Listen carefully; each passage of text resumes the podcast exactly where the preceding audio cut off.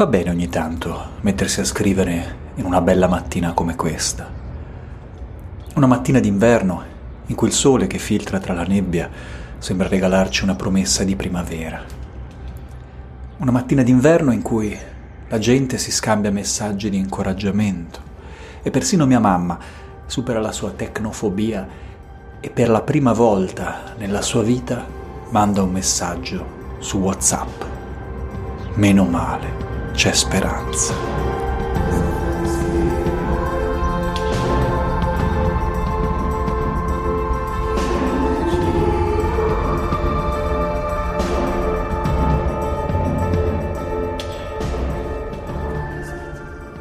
In una mattina così, vorrei quasi dire, missione compiuta, dai.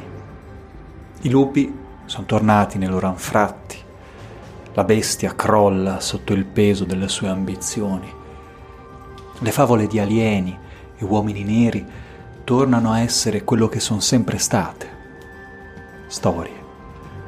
E la marea, la grande nuvola nera, si ritira all'orizzonte.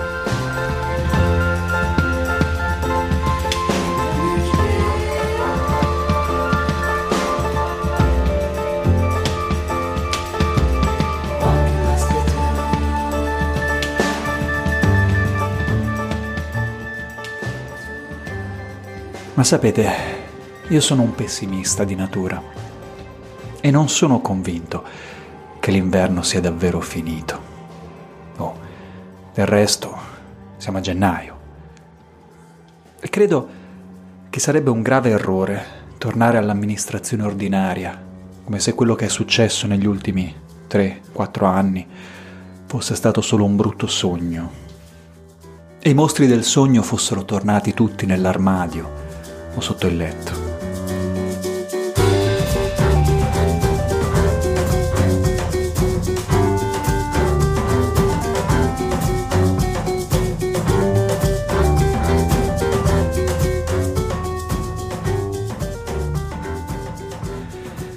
È vero che, come ci dice anche il rapporto annuale dell'Associazione Carta di Roma, media e opinione pubblica negli ultimi mesi sembrano essersi fatti una bella tisana di melissa e verbena collettiva. Il risultato è che oggi solo un terzo degli italiani considera per esempio gli immigrati una minaccia per la sicurezza. Fino al 2017 erano quasi la metà. Questo vuol dire che se prima ogni volta che entrava uno straniero al bar la metà degli avventori lo guardava male, adesso lo fa solo uno su tre. Sono progressi, dai. Ma non è solo il pensionato al bar che guarda storto l'operaio del Ghana e dice «Oh, tienlo d'occhio quello lì, al barista cinese». Siamo anche noi.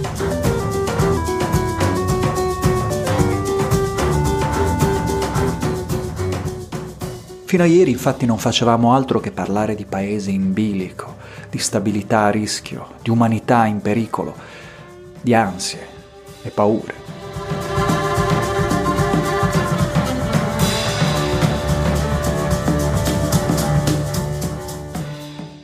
Ed è proprio quest'ansia, questo senso di disastro permanente, la cosa che, insomma, un po' paradossalmente, sembra accomunarci un po' tutti, al di là degli schieramenti politici. Sì, ma da dove viene quest'ansia? Il grande sociologo di origine polacca Zygmunt Bauman si è posto questa domanda nell'ultimo libro che ha scritto prima di morire e che significativamente si chiama Stranieri alle porte. E Bauman ci dice che le nostre paure hanno a che fare con la dissoluzione dei legami che storicamente hanno tenuto insieme la società, fino ad oggi cioè la famiglia, il villaggio, la comunità. Privati di un sistema di coordinate che ci dice chiaramente qual è il nostro posto nel mondo, ci sentiamo spersi e soli, come un viandante nella nebbia.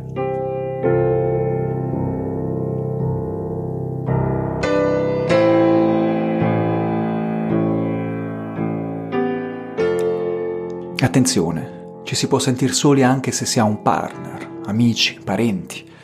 Ci si può sentir soli anche in gruppo. Provate a chiedere a un insegnante, a un assistente sociale, ma anche, che ne so, un lavoratore precario, una partita IVA, un imprenditore in crisi. Il problema, ci dice Bauman, è che nel nostro isolamento perdiamo la capacità di comunicare. E quando comunichiamo lo facciamo per lo più all'interno di una cerchia ristretta di persone che condividono i nostri valori, le nostre opinioni e anche le nostre paure. E così, piano piano, sprofondiamo sempre più in un silenzio ansioso.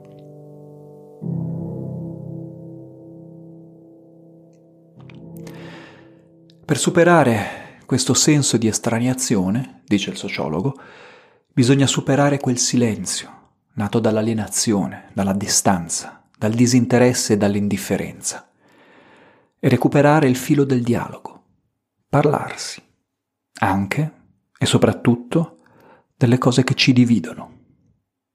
Per esempio... Buonasera, parliamo un po' di immigrazione. Parliamo un pochino di immigrazione? Buonasera, parliamo un po' di immigrazione. No. Parliamo un po' di immigrazione, signori. Un problema difficile per Eh vabbè, si può parlare, però no. Eh, buonasera, parliamo un po' di immigrazione. Eh, a favore? No. Eh, beh, dipende, però mi convinca, mi dica qualcosa.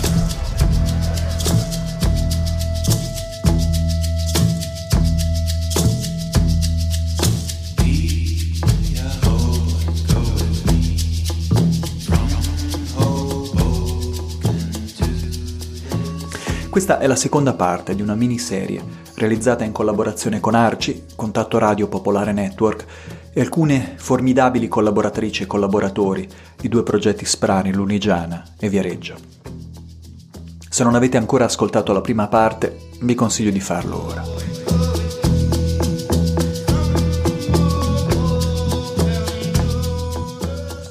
Fatto? Bene. Adesso ho bisogno di tutta la vostra attenzione, perché oggi voglio provare a fare una cosa un po' diversa dal solito. Cioè voglio provare a immaginare un modo nuovo per parlarci, una specie di manuale di conversazione, in dieci lezioni. E se avete la pazienza ad arrivare fino in fondo, c'è anche una piccola sorpresa. A quanto pare, infatti, gli strumenti per comunicare in modo diverso, anche su questioni molto controverse, ce li abbiamo già e sono proprio sotto il nostro naso. Credetemi, ci serviranno, forse molto prima di quanto crediamo. Io sono Fabio Gelli e questo è M.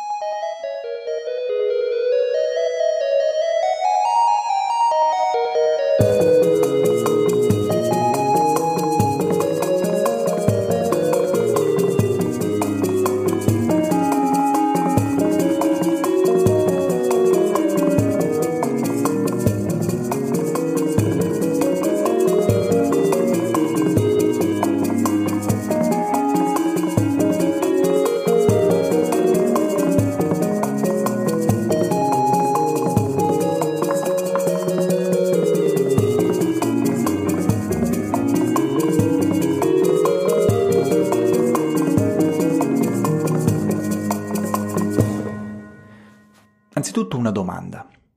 Chi ha qualcosa da dire sull'immigrazione?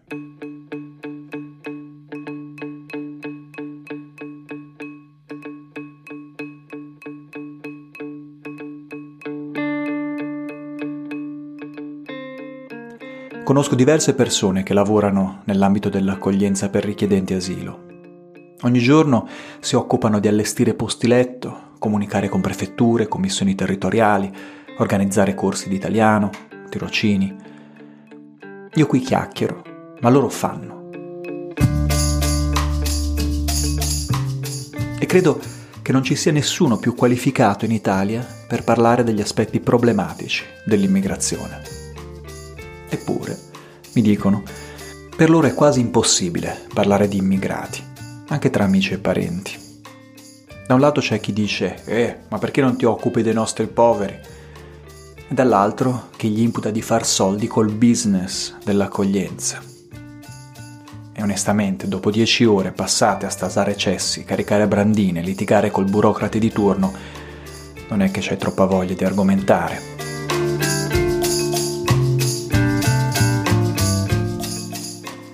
Me lo diceva anche Alessia Castiglioni, che lavora in un progetto SPRAR. Con l'aiuto di Alessia ho portato il nostro banchetto, in un caldo sabato d'ottobre, sulla passeggiata mare di Viareggio, un luogo ideale per il nostro esperimento, dal momento che il pubblico della passeggiata rappresenta un perfetto spaccato della società italiana. Se gli italiani naturalmente fossero per l'80% imprenditori di mezza età, coi mocassini bianchi, pantaloni azzurri alla marinara, camicie di seta blé e golfino di cashmere color salmone drappeggiato intorno alle spalle. Che dire, a noi piacciono le sfide.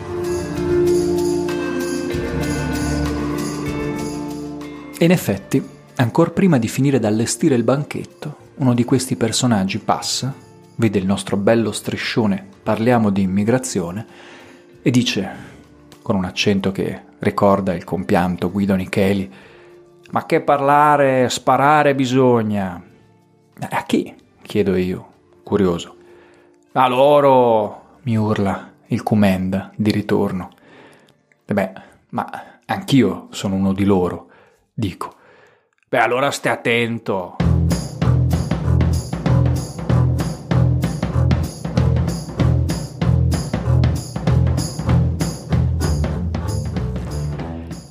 Ecco, devo ringraziare questo signore perché ancora prima di cominciare mi ha già dato la lezione numero uno non farsi intimidire. La retorica populista non è fatta per vincere il dibattito, ma per renderlo impossibile, per zittire l'avversario. È la ragione per cui, per dire, Twitter è diventato il canale di comunicazione preferito da molti populisti di destra, da Gerd Wilders fino a Donald Trump. Ogni messaggio deve essere lapidario e conclusivo, Nulla dunque sovverte il meccanismo meglio di due semplici parole. Spiegami meglio. Ma perché? Fa votare l'immigrazione. Eh, ma no, eh, c'è la possibilità di votare. Mi dica perché, me lo spieghi. No, meglio di no. Va bene.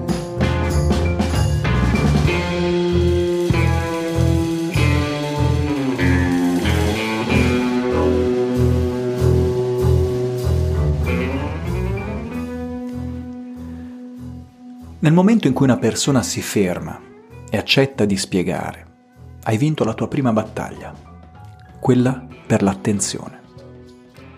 Questo è anche il motivo per cui, a differenza dei populisti, noi non saremo mai in grado di raggiungere le persone coi tweet, i post di Facebook, perché la comunicazione online è una comunicazione in movimento, in cui ogni interazione è concepita come un trampolino che ti proietta verso il clic successivo. Clicco dunque sono. Noi invece dobbiamo costringere le persone a rallentare, a fermarsi.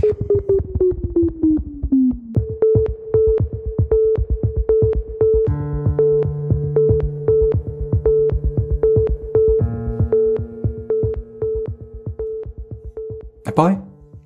Beh, poi, lezione numero due, ascolta.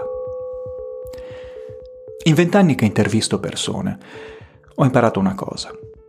Nel primo minuto e mezzo in cui ci parli, le persone, non importa se sono politici, intellettuali, imprenditori, casalinghe, in questo minuto e mezzo le persone in generale non dicono niente.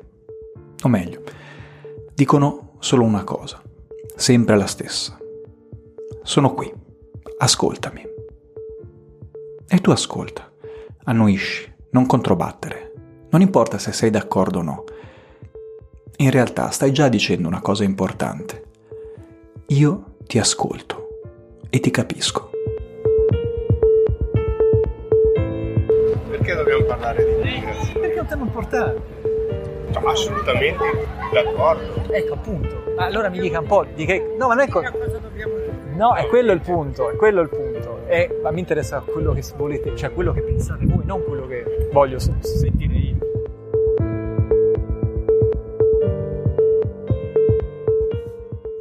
Ora, A molti questo può sembrare un esercizio un po' ozioso. Michela, per dire, che passeggia a lungomare insieme a sua moglie Claudia, colombiana, e ai figli, non pensa che serva granché parlare con chi non vuol capire. Secondo me è quasi impossibile, è difficile. Bisogna che le persone abbiano la fortuna magari di conoscere delle persone degli immigrati appunto e capire che sono persone come loro e basta, perché secondo me parlare o par- dare esempi, parlare non serve a niente se, ne- se la gente non vuole ascoltare.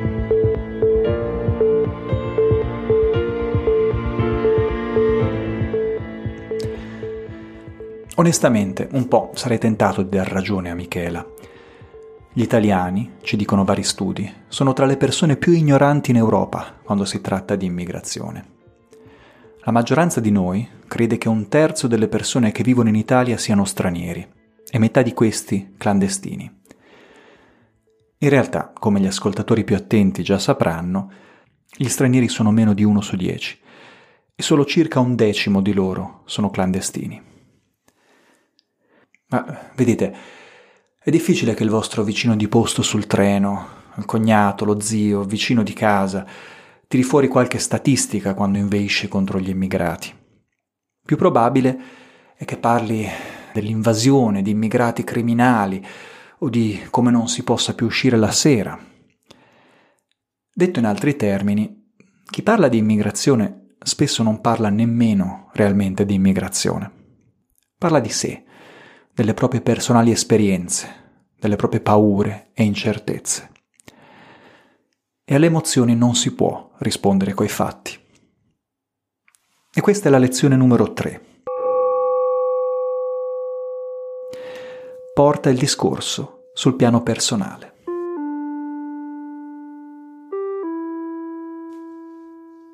Chiede alla persona di raccontare fatti della sua vita, non quello che ha sentito in televisione.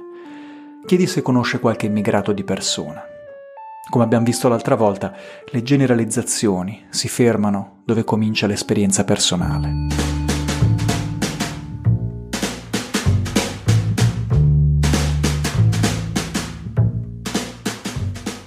Questo vuole anche dire che per capire meglio l'immigrazione bisogna averla vissuta, indirettamente o meglio ancora direttamente, come mi spiega bene la moglie di Michela, Claudia, che 30 anni fa è venuta in Italia dalla Colombia. Io penso che gli italiani sono molto mammoni, quindi eh, il fatto di avere i figli sempre sotto le gonne, ehm, ora magari iniziamo con l'italiano ad andare un po' all'estero, forse anche per, per, per, forza perché qui non c'è lavoro, sono sottopagati e quindi la gente va un po' a lavorare all'estero.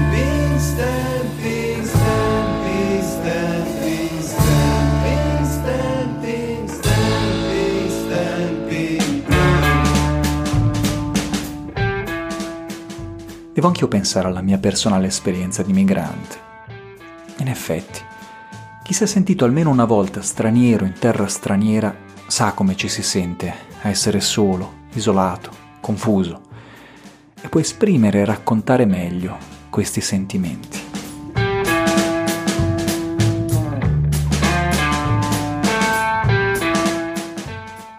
Chi è più qualificato a parlare di immigrazione se non chi ne ha un'esperienza diretta sulla propria pelle?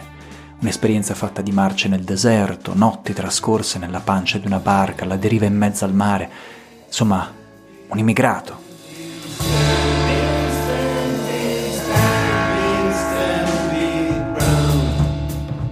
Immigranti, immigrati. Io non mi, non mi considero come un, un immigrante, ma mi considero come diciamo un nero, perché la parola nero è qui che l'ho conosciuto.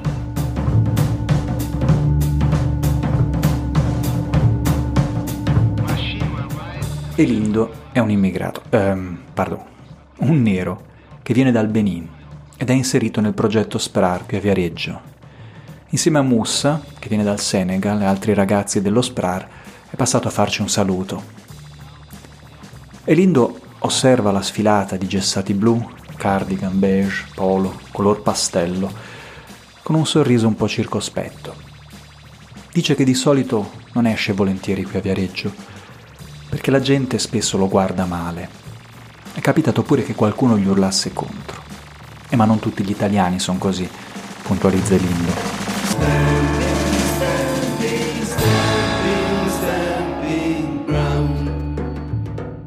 Secondo me oh, si dicono che gli italiani parlano boh, solo quelli che non sanno nulla che hanno, che sono lì a parlare. Io sono qui, ho conosciuto gli italiani, quelli che sono usciti dall'Italia e quando li vedi sono diversi da quelli che sono nati qui e rimasti qui fino a 90 anni. È diverso. Quando si dice italiani c'è due tipi quelli che sono andati via dall'Italia e quelli che sono rimasti qui, quindi è diverso. Eh. Quelli che sono andati via in eh, che modo? Sanno quello vuol dire che essere, eh, come si dice, essere umano.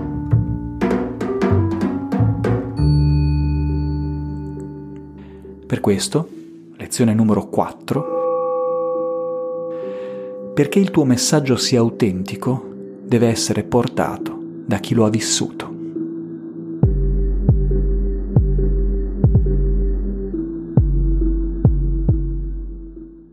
Sembra una stronzata, ma non lo è. Vari studi, condotti negli Stati Uniti, hanno dimostrato che persone con posizioni fortemente conservatrici su questioni di diritti civili, come per esempio l'aborto e i matrimoni omosessuali, possono cambiare radicalmente idea e quindi sposare posizioni progressiste.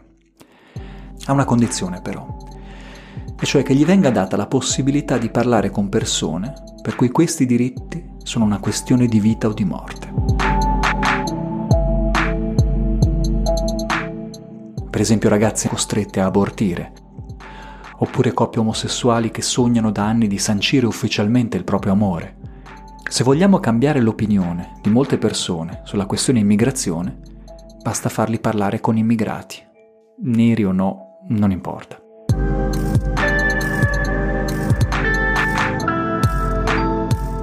Questo significa, per esempio, offrire piattaforme di dialogo a persone con esperienza di migrazione e incoraggiare forme di auto-organizzazione di gruppi di immigrati.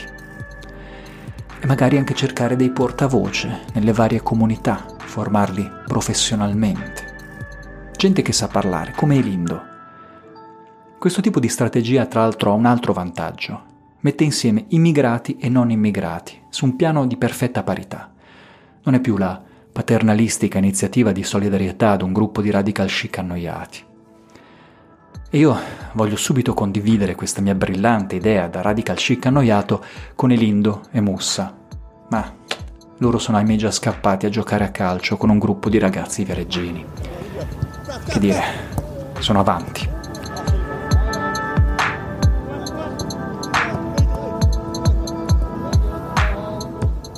Ecco, mettiamo che abbiate trovato un Elindo, capace di parlare con tono coinvolgente, personale delle sue esperienze. E però può ancora darsi che l'interlocutore sia talmente imbevuto di pregiudizi, insomma detto fuori dai denti, che sia così convintamente razzista da rendere impossibile qualsiasi forma di dialogo. Ecco qui aiuta la lezione numero 5. Attacca le idee, mai la persona. Per carità, un razzista è un razzista è un razzista. Ma se dici a uno sei un razzista, quello o si incazza o la considera una medaglia al valore. In un modo o nell'altro hai già perso. Parla delle sue opinioni, parla delle sue idee, non di lui come persona. E questa è la differenza principale tra noi buonisti e le folte schiere dei cattivisti. Loro preferiscono sempre l'attacco personale, sia esso rivolto contro, che ne so, Laura Boldrini, Roberto Saviano, Liliana Segre, o anche contro un presunto buonista barra immigrazionista generico. E qui, ahimè, ho già violato la lezione numero 6. Non usare il loro lessico. Capisco che molti lo facciano in funzione critica o ironica, però occhio, come dice Nanni Moretti, chi parla male, pensa male e vive male. Vabbè dai, dicono i baluardi dell'integrità linguistica, gli indomiti spiriti liberi, nemici dell'ipocrisia e del politicamente corretto. Non è che se invece di dire 100 clandestini dico 100 migranti sono affogati, ho salvato la vita anche a uno solo di loro. Giusto. Però bisogna capire una cosa. Il nostro modo di parlare plasma la realtà. Clandestino, per dire, viene dal latino clam, di nascosto. Clandestino è dunque uno che si nasconde, come per dire i clandestini delle navi. Ogni volta che usiamo questa parola per indicare chi viene nel nostro paese irregolarmente, imputiamo a questa persona ad aver qualcosa da nascondere. E questo, sebbene di regola questa persona abbia chiesto protezione volontariamente e alla luce del sole.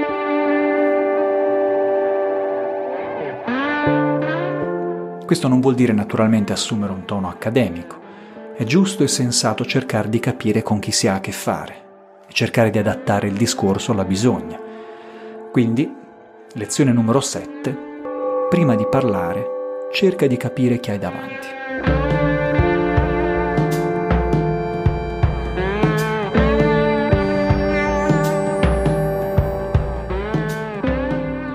Se per dire un corpulento signore parte così, lancia in resta.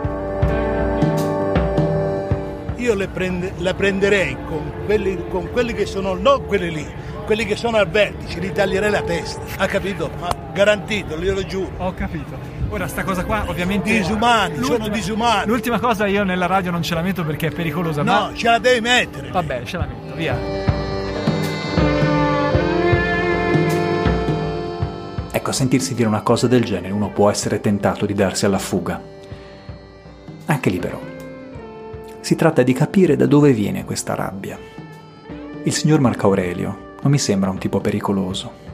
È arrabbiato, senz'altro, e mentre lo guardo, lì seduto sulla sua sedia pieghevole, accanto alla moglie, che è bloccata su una sedia a rotelle, è come se seguissi per un momento il filo di quell'emozione, tra sportelli del ticket, sale d'aspetto, camerate d'ospedale, fino all'origine di quella rabbia assurda.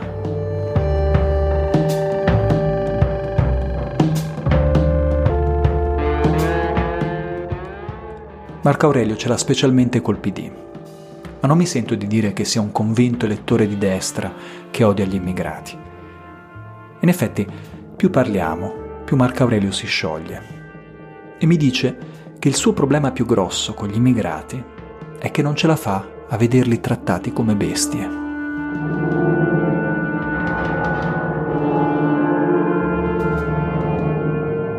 Tutto questo scempio che sta succedendo adesso mm Prima di tutto le persone non si trattano da bestie che si rinchiudono dentro un posto e si danno, e si, e cioè è una vergogna, capito? Come voglio dire.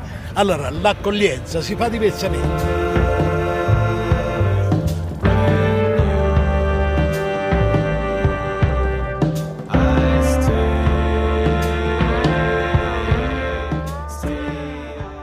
Stando a uno studio dell'organizzazione More in Common, che ho già citato in una precedente puntata, Marco Aurelio è un ansioso umanitario, cioè una persona molto preoccupata, che però è animata anche da sentimenti di profonda compassione. Se quindi si parla al suo senso di umanità, ecco che alla sua rabbia subentra la solidarietà. Secondo More in Common, gli ansiosi umanitari costituiscono un quarto degli elettori italiani. Cioè, Fabio, fammi capire, mi stai dicendo che bisogna fare tipo un'analisi di mercato degli elettori? Non proprio. Sto dicendo semplicemente che, questa è la lezione numero 8, bisogna essere pragmatici. La destra populista dice di essere portavoce del popolo unito e sovrano ma, come abbiamo già visto in precedenza, si affida a strategie di micro-targeting che fanno leva su inclinazioni molto, molto personali. Questo perché le persone come Marco Aurelio non sottoscrivono un progetto collettivo, ma una soddisfazione del proprio bisogno di sicurezza e di conforto.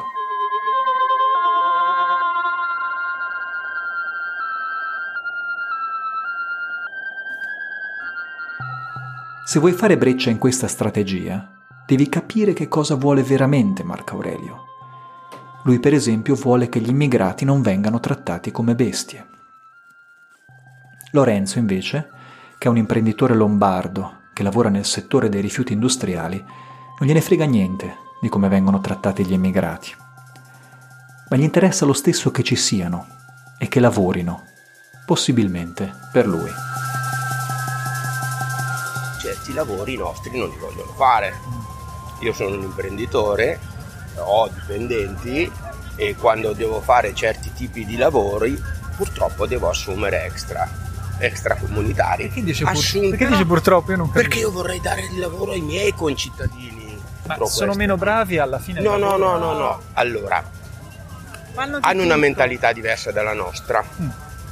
Però è anche altrettanto vero che certi lavori che i nostri si rifiutano di fare, uno, uno su tutti, lavorare la domenica, lavorare la domenica quando arriva qualche ho- io ho bisogno di gente un po' giovane ho bisogno di gente che sappia utilizzare anche il computer e quindi non ho bisogno del cinquantenne del sessantenne che poi si troverebbe in difficoltà tante volte purtroppo quando gli dici guarda che qui però si lavora la domenica e no io la domenica ho gli amici ho la fidanzata ho di qua ho di là Invece questa gente che ha bisogno si adegua. Il problema però è che si adegua per un periodo breve. Perché poi appena riescono in qualche modo ad essere indipendenti da quel lavoro, non vogliono perdere il posto di lavoro ma non vogliono lavorare la domenica. Come i nostri, uguali. Alla, fi- ah, cioè, alla fine, in un certo senso, acquisiscono lo stesso tipo di, Di mentalità di- dell'italiano. Quella si chiama integrazione. È brutto però.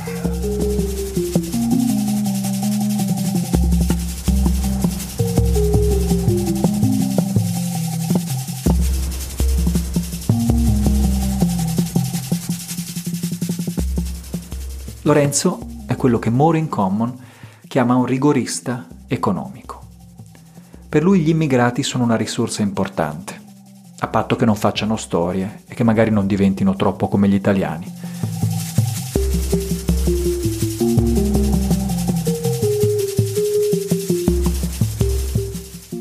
Capito il punto?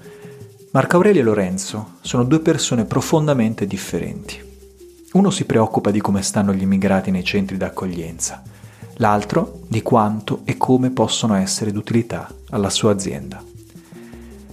Eppure Lorenzo e Marco Aurelio sono anche molto simili. Entrambi sono scontenti, sfiduciati, disamorati delle istituzioni ed entrambi votano Lega.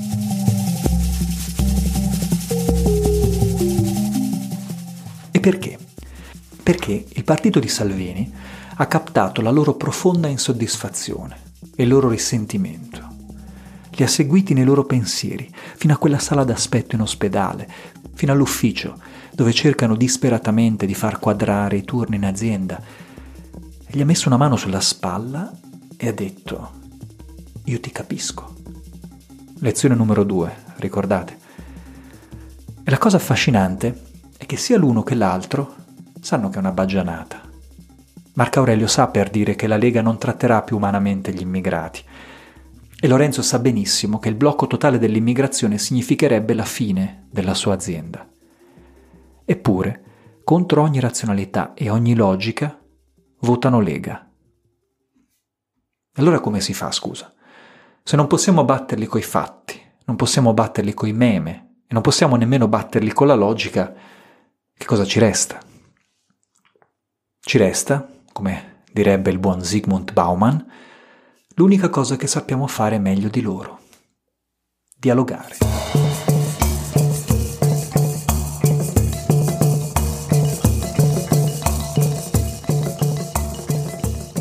Loro, sì, sanno parlare con la gente, ma non sanno dialogare. Loro rassicurano, minacciano, promettono, intimidiscono, ma di rado li senti veramente dialogare, cioè scambiare informazioni e idee. Ho capito. Hai scoperto l'acqua calda. È da mo' che diciamo andiamo a parlare con la gente, lo scambio, il dialogo. Sì, ma allora mi chiedo com'è che finora a uno come Giancarlo, un uomo sui 50 che prima votava a sinistra e che per sua stessa ammissione legge i giornali, ecco com'è che a Giancarlo nessuno ha mai spiegato come funzionano i dati sull'immigrazione in Italia. Non rispettano le leggi, non rispettano i regolamenti e fanno anche delle prepotenze, perché poi se si mettono d'accordo ci, ci spingono tutti in mare quando sono tanti. Ecco, secondo lei è possibile che succeda questo, che sono troppi a un certo punto e che noi si debba andare in mare, no? Eh, no, non è che si deve andare in mare, però a un certo punto, come ho detto prima, se io se, se in una casa, se io abito in tre stanze e siamo in due persone e va bene tre stanze, ma se mi ce ne vengono 50 persone, come li metto uno sopra l'altro? Come li metto? E allora le faccio vedere una cosa. Beh. Io mi occupo di dati soprattutto, vedi? Questo qui è il grafico di quanti residenti stranieri ci sono in Italia, cioè quanti, quante persone con un altro passaporto vivono in Italia. Vede, qui negli ultimi anni si è parlato spesso di un'invasione, eccetera. Si vede il grafico. Eh, allora, eh... E non è che ci sono, non è che sono aumentati tanto, sono più o meno si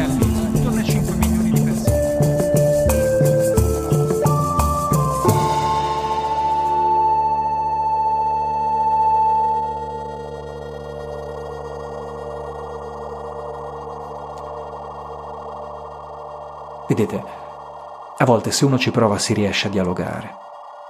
Non è che non sappiamo farlo, a volte ci proviamo anche. Tipo, per esempio, davanti a noi sulla passeggiata di Viareggio c'è un gazebo del Partito Democratico che invita al dialogo coi cittadini. Bravi, dico. Solo che poi mi accorgo che quasi tutti quelli che si fermano sono amici dei membri della sezione, accorsi numerosi, forse anche un po' per la bella giornata di sole. Marco Aurelio, seduto con la moglie di rimpetto al gazebo, li guarda un po' in cagnesco. A un certo punto una signora con un bel sorriso raggiante si stacca dal gruppo e viene verso di noi. È Gisa Mazza, presidentessa del comitato provinciale del Partito Democratico della Versilia. E lei, mi dice, si è spesa molto per promuovere una vera politica dell'accoglienza all'interno del partito. Non senza difficoltà, mi dice, perché per molti la questione fondamentale resta sempre quella della sicurezza.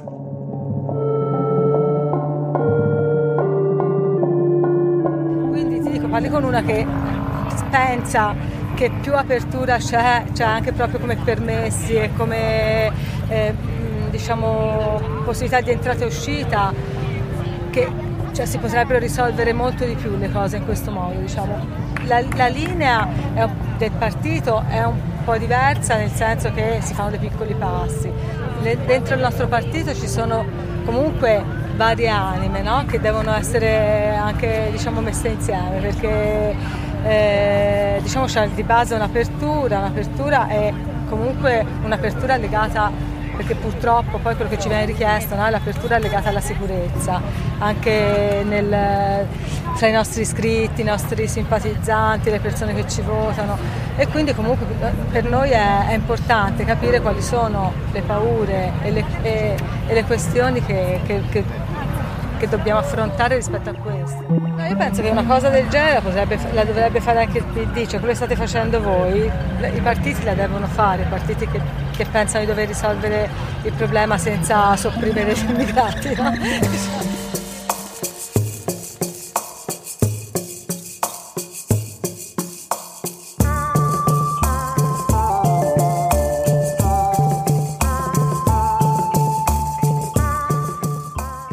Gisa dice giustamente, dovremmo farlo anche noi, di parlare attivamente di queste cose. Amen, dico io. Ma quando?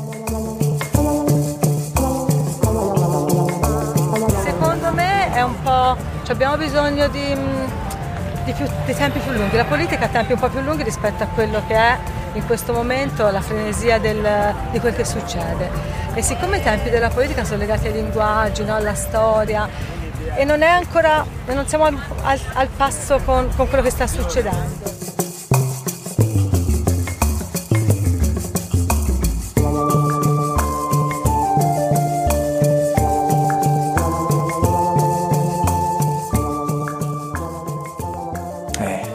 Capito. La politica ha tempi lunghi. se vi dicessi che la chiave per cambiare radicalmente il nostro modo di comunicare tra noi, indipendentemente dalle nostre convinzioni personali, dai nostri orientamenti politici, umani, religiosi, se vi dicessi che questa chiave è già nelle nostre mani, eppure da un po'. Everywhere, democracy is under threat. That is, the institutions of democracy have low approval ratings. They don't seem to get to be delivering the goods. Uh, there are it democracy has competition in that authoritarian regimes like in China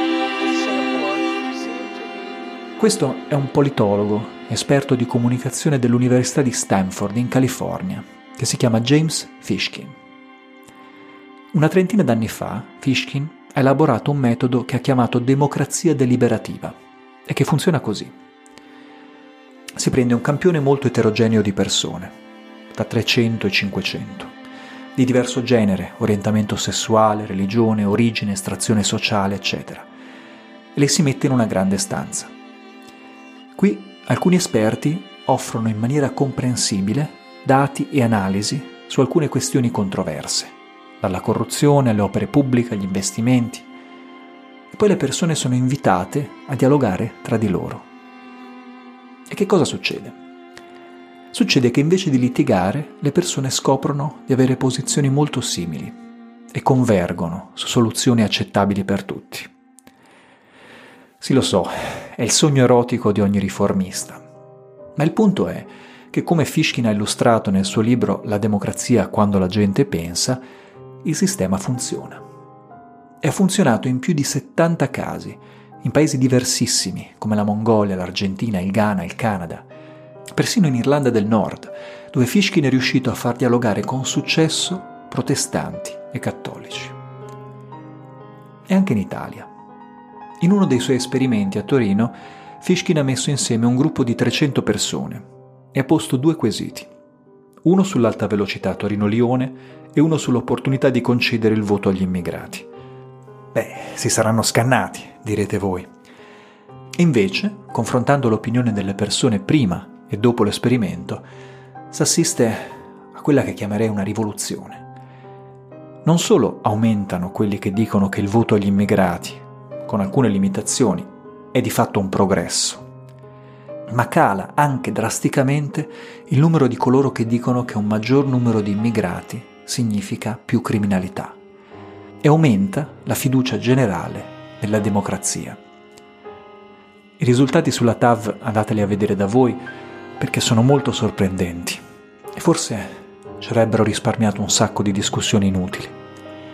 Ah sì, perché dimenticavo di dire, Fishkin il suo esperimento a Torino l'ha fatto nel 2007 13 anni fa. Magari oggi no che c'è il sole, ma domani dateci un'occhiata. E magari, quando arriva la prossima tempesta, saremo più preparati.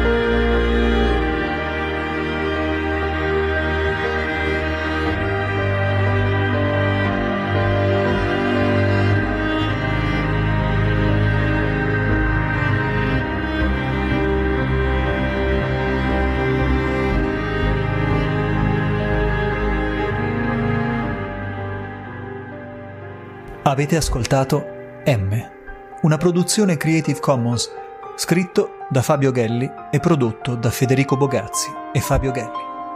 Musiche di Giovanni Biancalana, Hobocombo e Himmelsrand. Un ringraziamento particolare a Jan Vecoli dell'Arci di Viareggio, Alessia Castiglioni, Elindo, Mussa e Mamadou. Per il testo completo della puntata e l'indice delle fonti, visitate il nostro sito www.m-podcast.it. Scriveteci a migrazioni.podcast at gmail.com